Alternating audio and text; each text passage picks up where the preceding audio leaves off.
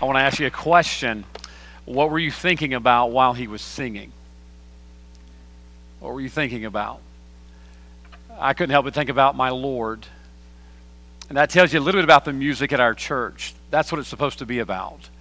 That as we sing, God is honored and God is glorified through the music, and you're thinking about Him and how you can serve Him and being closer to Him and thinking about His majesty and the character of God and who He is. And boy, I tell you, we need more of that, amen. Makes you wonder what the music in heaven is going to be like. You know, we have wonderful music here. I, I've, i get to be in uh, several different churches throughout time to time, and I hear some, some that's as good as ours every once in a while, but it's not often that I find any that's better than ours.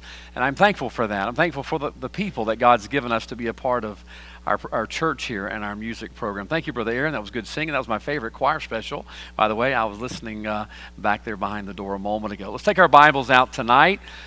Psalms chapter number 102. Psalms chapter 102. And when you get it, get there, go ahead and stand if you don't mind. we're going to do things a little different tonight. We are going to read and then we're going to pray and get into the message. I'm going to preach a brief message. Now, I know you're laughing, but I promise you tonight it'll be brief. And then after that, we'll have an invitation. And after the invitation, uh, we're going to have maybe a couple of minutes for anybody that needs to go to go. And then I want to share to uh, the church my heart about something tonight. Psalms chapter number 102. I want you to look down, if you will, to verse number 19. Psalms 102, 19. the Bible says, speaking of our Lord that was just sung about a moment ago, for he hath looked down from the height of his sanctuary. From the heaven did the Lord behold the earth, to hear the groaning of the prisoner, to loose those that are appointed to death, to declare the name of the Lord in Zion and his praise in Jerusalem. We'll stop there and pray. Father, I thank you for the wonderful music tonight that reminds us of you. And Lord, it's wonderful to think about you and who you are and your greatness and your goodness toward man. Father, I thank you tonight for your word to where we get to refresh ourselves, Lord, with the knowledge of who you are and what you've done. And Lord, by faith, look forward to what you want to do. And Father, I pray that you bless tonight, that Lord, you'd speak to us through your word. I pray that there'd not be a heart here tonight that's not already open, ready for you to put something in there. And Lord, I don't know what your will may be through the message tonight and what needs may be met through the message tonight, but Lord, I pray that none of us would miss what you desire to do through that. And I pray always, if there's one lost, help them be saved tonight. And for the saved, Father, help us, Lord, just rejoice in who you are just for a few minutes, for it's in Jesus' name. Amen. You can be seated. Brother Aaron gave the perfect introduction to the message tonight. He didn't know that, and we didn't rehearse that, but you did, the perfect introduction uh, to the message tonight because he's singing about the greatness of God and the goodness of God and the character of God and who God is. And I couldn't help but think as I was preparing the message tonight, uh, as a little kid, I remember mom and dad teaching us to pray.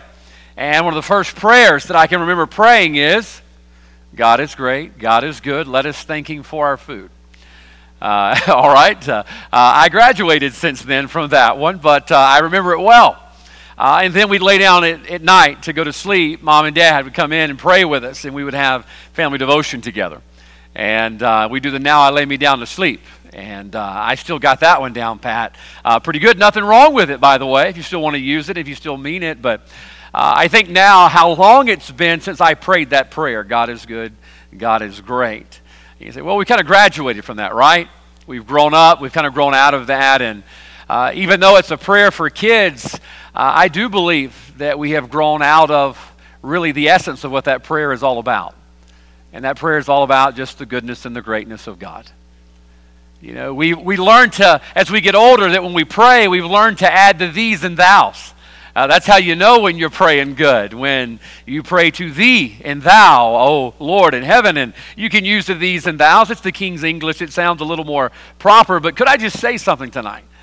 Uh, I think it's a sad day when God's children grow away from remembering the goodness and greatness of who their Father is. To where even though we may not say God is good and God is great, let us thank Him for our food, we still remember how good and how great God is. And I believe tonight that understanding that goes back to the root of what a lot of our problems are, not just as Christians, but in families and in our hearts. Uh, a lot of times our problems are so big because we have forgotten how big our God is and how great our God is. Our problems seem overwhelming because our God is underwhelming. Because we don't pray about the goodness and the greatness of God, we see even what we call the model prayer. God's attributes are mentioned in there, the lest we forget who God is and what He can do and what He's capable of and what He's done. I couldn't help but think this afternoon when uh, we lived down at the camp for several years. I was I may have told this story before, but I'm going to tell it again.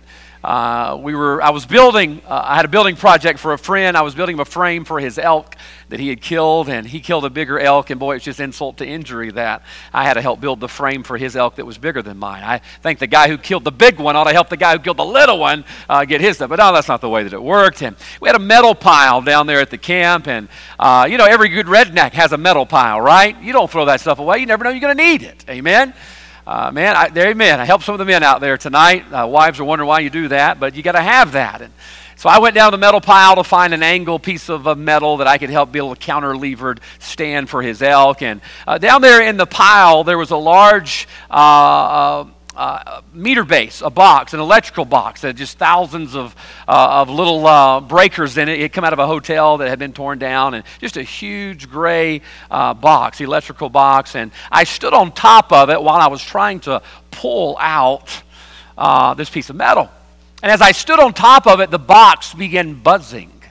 Okay, now there was, it was disconnected. It had been thrown down there for years and laying down there for years. And I was just standing on it to get to this piece of metal. And the box began to buzz that I was standing on. I'm thinking, well, there's bees in here.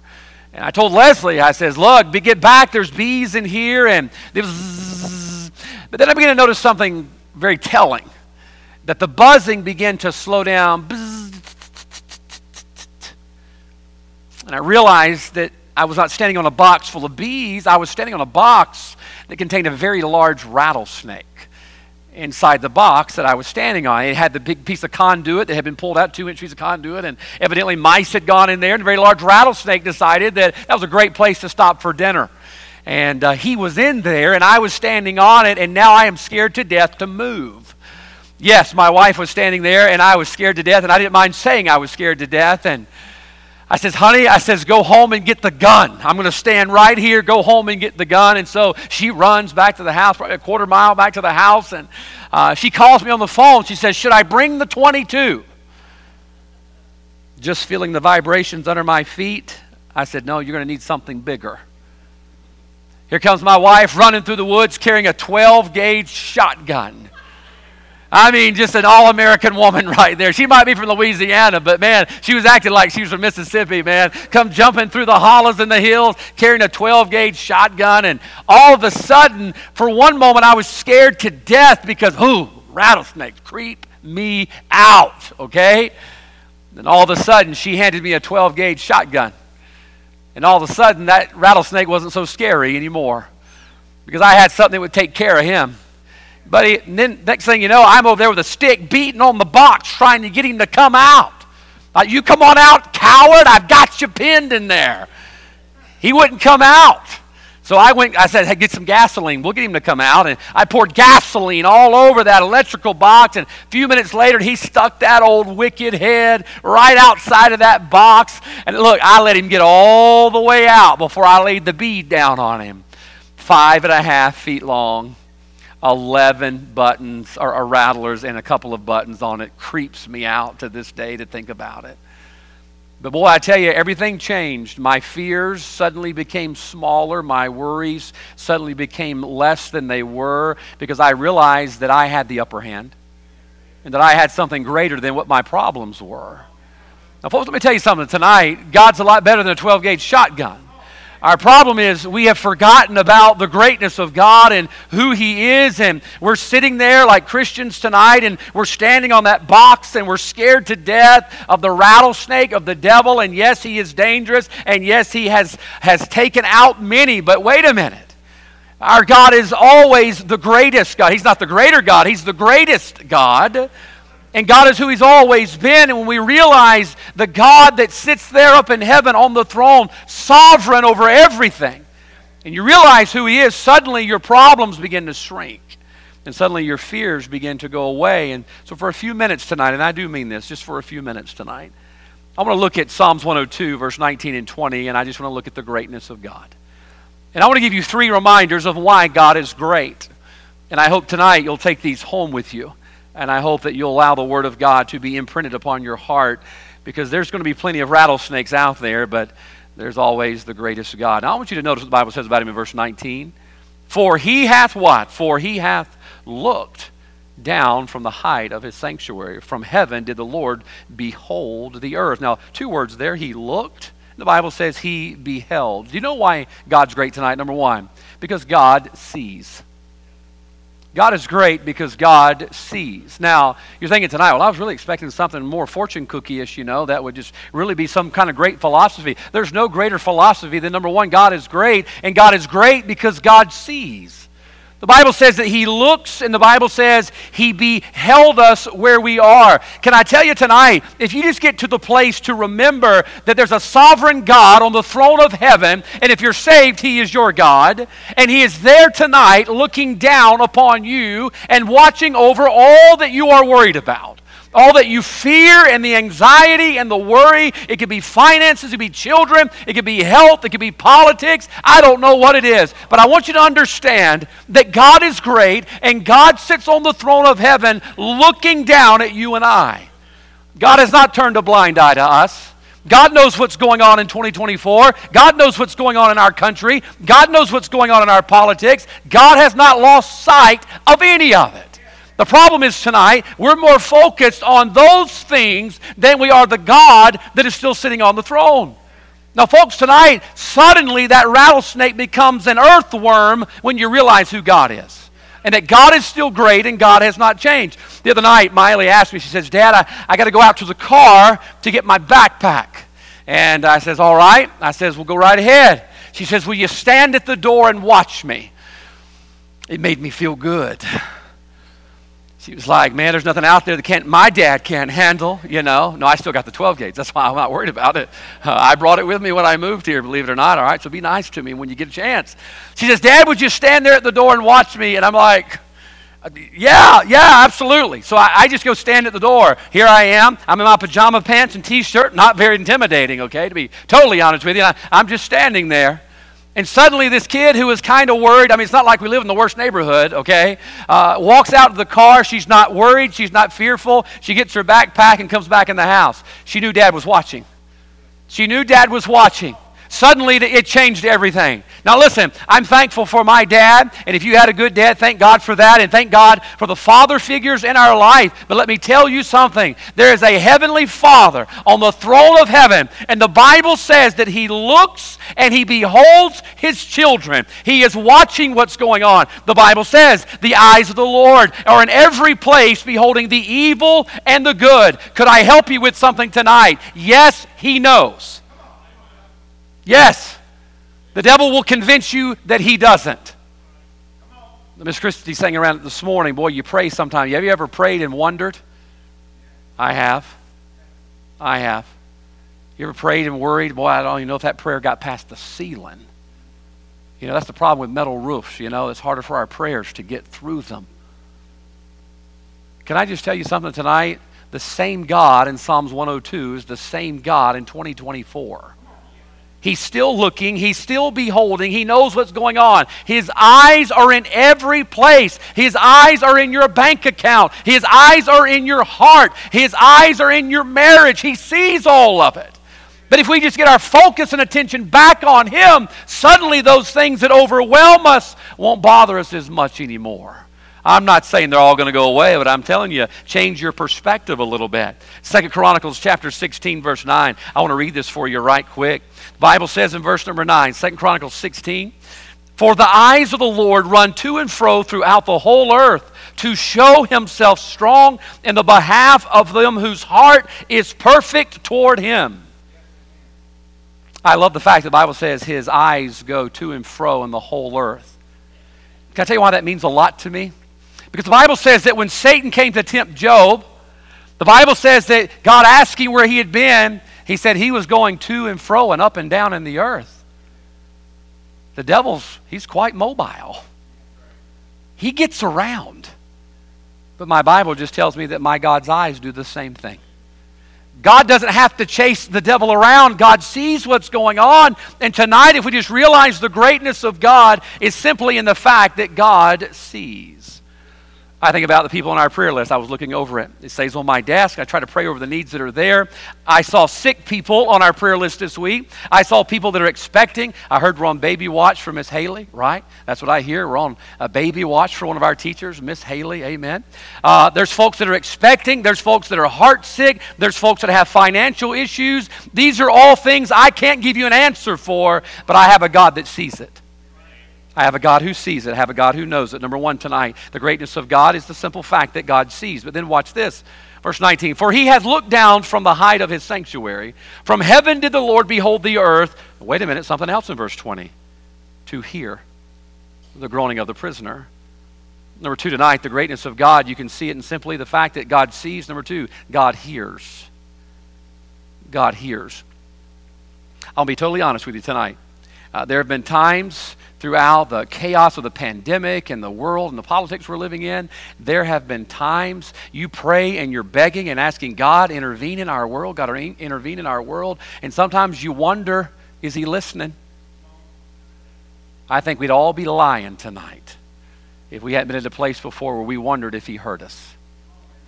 Why? Because there's the old deceiver that is there. And he comes up and he says, No, that one didn't make it past the ceiling. He's not listening. But I'm reminded in the Old Testament of another group of God's people, such as you and I. And they were also in a tough situation where they were being held by their taskmasters and going through the day to day rituals of being a slave under the mighty arm of Egypt. What does the Bible say? That when he called Moses, he said, I've, I've heard them. I've heard them. Can I tell you something? Listen, I believe tonight that God can hear tonight just as good as He did back when the, His children were enslaved in Egypt. I don't believe that God's hearing has gotten dull. As a matter of fact, the Bible says it has not gotten dull, that God still hears just as good as He did. Here's our problem tonight. And oh, I'm fixing to hit myself right between the eyes. Oftentimes, we would rather talk about our problems than tell Him about our needs. Right? I mean, we are living in a sympathy driven society. And I, I, have the same gene. I mean, everybody likes people to feel bad for them, feel better for them. Everybody has that in us. Can I tell you something tonight? Our fellow man can give us sympathy, and thank God for that, and people who empathize with you. But oh, there's a God in heaven. He's not only willing to give out sympathy, but He'll give out a solution. Tonight, listen, what we need in this country is, is, not sympathy that somebody would, China would feel sorry for us and say, hey, we feel so sorry for you folks who are living beyond your means. We're just going to cancel all of your debt. That's not what we need tonight. What we need is a solution from Almighty God. But the problem is, I believe tonight we've gotten to the place to where we think we could accomplish more by talking about it than telling Him about it. What does the Bible tell us? Jeremiah 33 3. It's a great one, it's an easy one to remember. Call unto me and I will answer thee. That's a promise from God. You say, Well, I called him yesterday and he hasn't answered yet, but he makes all things beautiful in his time. You knew there was a catch, didn't you? It's like that whole thing. Anything we ask in his name, he'll give it to us. You're like, Well, I've been praying for Ferrari for two weeks. Or there's that whole his will thing that kind of works out in there, okay? He makes all things beautiful in His time. Uh, the other day, we were praying for Brother Joe. I just heard him say amen back there, so you said amen, so I got to thinking about you. We were at the hospital with him the other day, and uh, I'm not a cardiac surgeon. I think I told him if, if it was made out of wood, I could handle it. If he had a heart problem it was made out of wood, I could get in there and fix it. Why? I know how to woodwork. That's what I used to do. Uh, but hearts, ah, not so much. You don't want me tinkering with my pocket knife on your heart. I found out Brother Joe was having a procedure. You know what he just did? He said, hey, let's just stop and pray. Why? Because God knows. So, how do you know God knows? Well, He's the one who put His heart together to begin with. Folks, God's great tonight. God sees, but God also hears. Think about this real quickly, and I'll give you the last point. Nehemiah, at the walls that were destroyed, he's heartbroken. Heartbroken at the destruction. Do you know what he did? He just told God. He went straight to God and told God. I think about Christ in the Garden of Gethsemane with the weight of the world being placed upon his shoulder, shoulders. And what did he do? He stopped to talk to his Father. I think about Peter sinking beneath the waves, and I'll bet you tonight that each and every one of us have felt like one of those three people. It's all falling apart. The weight of the world on my shoulders, or you're drowning in something. Can I ask you something? Could you find some hope tonight in realizing that you serve a great God who hears the groaning of the prisoner? I believe tonight we've got to get back to the place where we don't talk about our problems as much as we tell Him about our needs. Number two, God hears. Finally, the Bible says to hear the groaning of the prisoner, and then what else? One more thing. The Bible says to loose those that are appointed to death. I, on my news feed, every once in a while, I'll get a report. I think just this past week, a prisoner in Alabama was executed. First time I think they used nitrogen uh, in Alabama uh, to execute someone over there. And you'll get these reports about people that were executed, people that are on death row, and their last meals, and so on and so forth. It's unfortunate, but I think the news media uh, really glorifies that a little too much. Uh, but I think about someone who is on death row and they know that their time, you got 24 hours to live. The last pardon did not come in from the governor. The Supreme Court rejected your appeal, and you know you're going to die. I mean, hopeless. Hopeless. That's what verse 20 is speaking of. Someone who is hopeless. Watch, it's the prisoner that's appointed to death.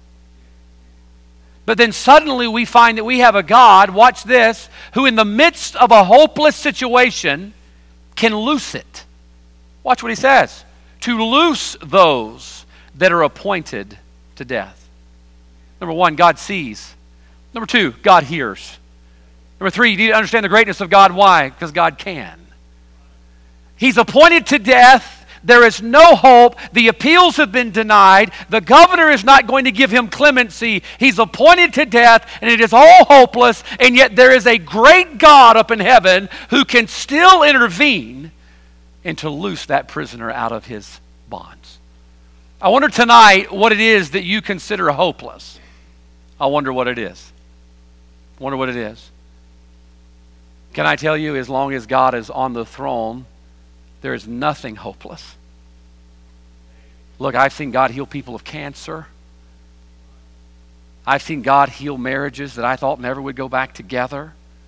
I've seen God change the heart of young people who were turned against their parents. Man, I've seen it all. You say, well, how did it happen? It happened because of God. Because God can. God can loose those that are appointed to death. Appointed means the judgment has been passed, and yet God says, the judgment does not confine me. That's the sad truth tonight.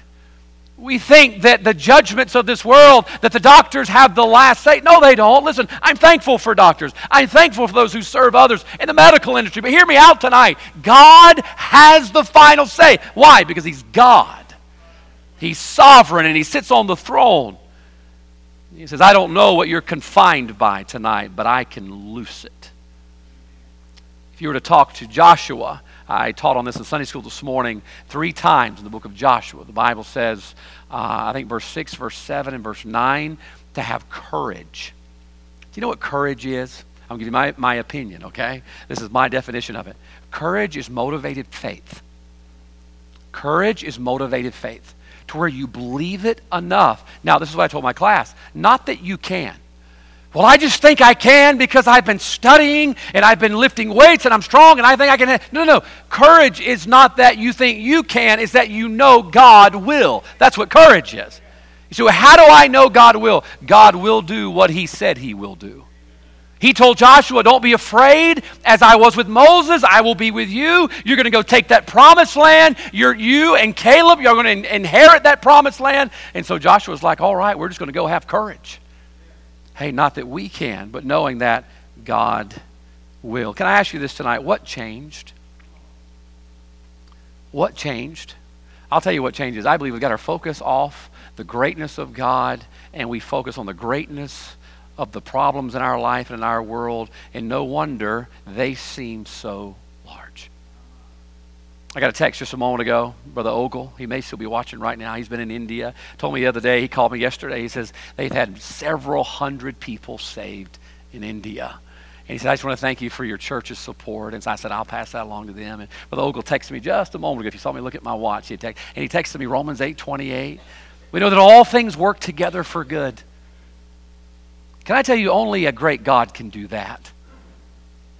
Only a great God can take what nobody thinks is going to work and work it together for good. Only God can do that. My wife has been watching this, and I'll close my Bible. My wife has been watching this DIY uh, lady on, on, uh, on YouTube who goes to Goodwill stores and buys somebody else's junk that they did not want and she repurposes it and sells it for big money. I mean, she takes stuff, I'm not kidding. It is uh, goodwill, and she makes good money off of it.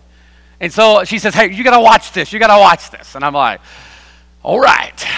So we're sitting there, and she shows me her phone, and this lady bought this old wood bowl that's painted ugly colors of pink, and she got it at Goodwill for like two bucks or something like that. And uh, the lady, all of a sudden, she takes some uh, paint thinner and she begins to rub it on the inside, and, and then she takes a sander out and sands it out. Before you know it, there's this beautiful laminated wood bowl there that she sold it for like 50 bucks on eBay. I got to thinking to myself, how many people walked past that ugly pink bowl, or whatever color it was, and thought, that's not worth burning? And you got these smart women, you know, there's a few out there. Oh, they're mostly all, all are. Let's be honest, man. You miss an amen right there. You really miss an amen right there. Wendy's is open late. And, uh, they walked past that bowl and they thought themselves, I'm not looking for that. Well, they just didn't see what it could be made into. They didn't. Somebody saw the value in it and they took it and put the effort into it, and suddenly it has become something good and something valuable. Uh, I don't know what your circumstances are. I know some of your circumstances are, but I don't know what everybody's burdens are and the needs are and things you're worried about. I don't know. Uh, but, you know, God is great. God sees, God hears, God can, God can what? God can work all things together for good. Could it be that you're looking at your circumstance and it's a pink bowl? Nothing ever good will come out of that. Well, can I just encourage you tonight, get your focus back on God because God can. If God can loose the prisoner who is appointed to death, God can take your pink bowl and make something out of it tonight. Folks, let's just get back to the greatness of God. Let's just get back to the greatness of God. He sees, he hears, and He can. Let's go tackle tomorrow. Amen. Our heads are bowed. Let's stand together tonight. Heads are bowed, eyes are closed. Let's stand.